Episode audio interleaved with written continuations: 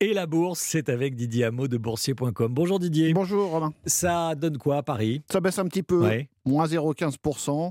C'est assez calme, 7330 points. On n'est pas loin hein, des records, hein, toujours à environ 1%. Le patron de la Banque centrale américaine, très attendu hier soir, Jérôme Powell, a prévenu euh, que les taux d'intérêt devront monter plus haut que prévu pour faire face à l'inflation. Alors ça se met un petit peu le doute sur les marchés. On sera sans doute au-dessus des 5% en taux euh, l'été prochain aux États-Unis, de l'argent plus cher en perspective, de quoi entraîner quelques dégagements prudents sur les valeurs, les grandes valeurs comme Thales, moins 3%, des valeurs euh, internationales, hein, des valeurs exportatrices, Essilor, moins 2%, Seb, moins 1,5%. Il n'y a pas vraiment de casse. Euh, Bruxelles perd 0,7%, Londres, moins 0,2%, Milan est pratiquement stable, le CAC 40 en baisse de 0,15%. Petite baisse, 7330 points. Didier Hameau de boursier.com. Merci Didier.